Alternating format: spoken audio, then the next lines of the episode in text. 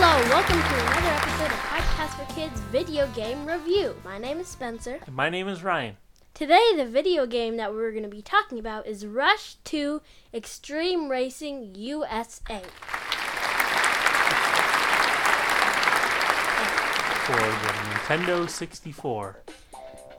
This is a continuation game. It doesn't matter which one you have because it's not like a continuing story. But the very first one is called San Francisco Rush Extreme Racing.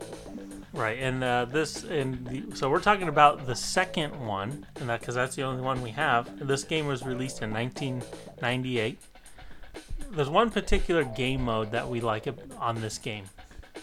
It's the it's the stunt track. Right. So this this is just a regular your regular run in the mill racing game where you pick a car and then you race uh, on these different tracks in like cities and stuff and like San Francisco for example because the, the first game was San Francisco Rush.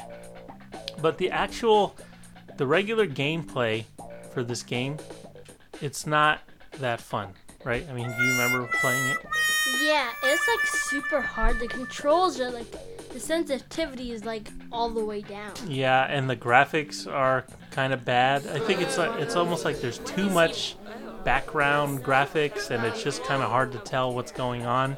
The workers in this game, whoever created it, put more detail in the background than they did with the cars. Yeah, that just it's just not very impressive. I mean, considering a Nintendo 64 game, um, you know, the graphics weren't the best, but I think there are some better racing games for the Nintendo 64. But the the game mode that we like is the stunt track. Uh, and it's where there's this big open area with all these different ramps and mounds and all sort, sorts of things where you're just basically trying to earn points for doing a bunch of different stunts. Yeah, and it's really fun because, but there's one problem. So you're it's like a normal map, and then there's like a little hill where you could get up to this other place. It's like a second like level. A second level, yeah. And then if you go down and you go under the second level, it's just a whole bunch of hills. And there is like a special key thing in there. I don't know what it really unlocks. But you just like get lost in there, but you have to follow the walls. Right. So so that's a fun game that we like to do split screen. And this game split screen, it's like top bottom split screen. And we just and there's like a timer and you just try and do as many jumps and flips and turns and uh, and you only get points when you do a trick if you land it, or because if you don't land it just right, the car explodes, and you could have done like 50 flips and tumbles, and then you end up landing on your roof and the car explodes, and you don't get any points. But one thing that makes this game mode more fun are the cheat codes.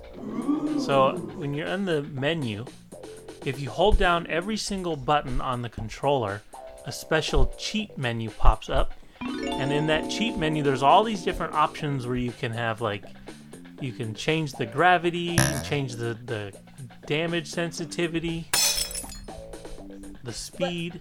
But, but the only way you could you could put those codes in, you have to like spam a whole bunch of buttons. Yeah. In, until you get it and so you can have the option. I mean, only because we've never actually looked up. I mean, we could probably look on the internet and see what the codes are, like what button combination you have to do, because each one of those different cheat codes in that cheat menu are they're locked, and you have to unlock them with a with a special code. But we've never really known what the codes are, so we just kind of button mash and go crazy with the controller, what? and it usually ends up unlocking the, the ones that we want to do. Um, another thing about the game is it's really fun to play with like a friend or a family member. And a fun thing to do is where you do stunt track. It's really fun because whoever gets the most points wins. Mm-hmm. One of the things about the game is if you change the, the gravity sensitivity, is some of the jumps, if you hit them just right, kind of like at an angle, the car will start spinning like 100 miles an hour and you you can end up doing like 50 twirls and tumbles and or you can fly so high up on the screen that the whole screen becomes black because you, you've gone too high out of like the, the map and then you're just kind of floating but then the chances of you landing from when you're like 500 feet in the air are pretty slim. So yeah, it's a pretty fun game. So if you don't have this game, you know maybe you could find it at your local video game store that sells used games. Uh, you can get one on eBay right now for about 12 bucks, which uh, I would say is worth it. Because out of all of our Nintendo 64 games, and we don't have that many, but this is the one we play the most. Okay, that's it for this episode. Don't forget to subscribe. All right, talk to you next time. Bye. Talk to you next time. Bye.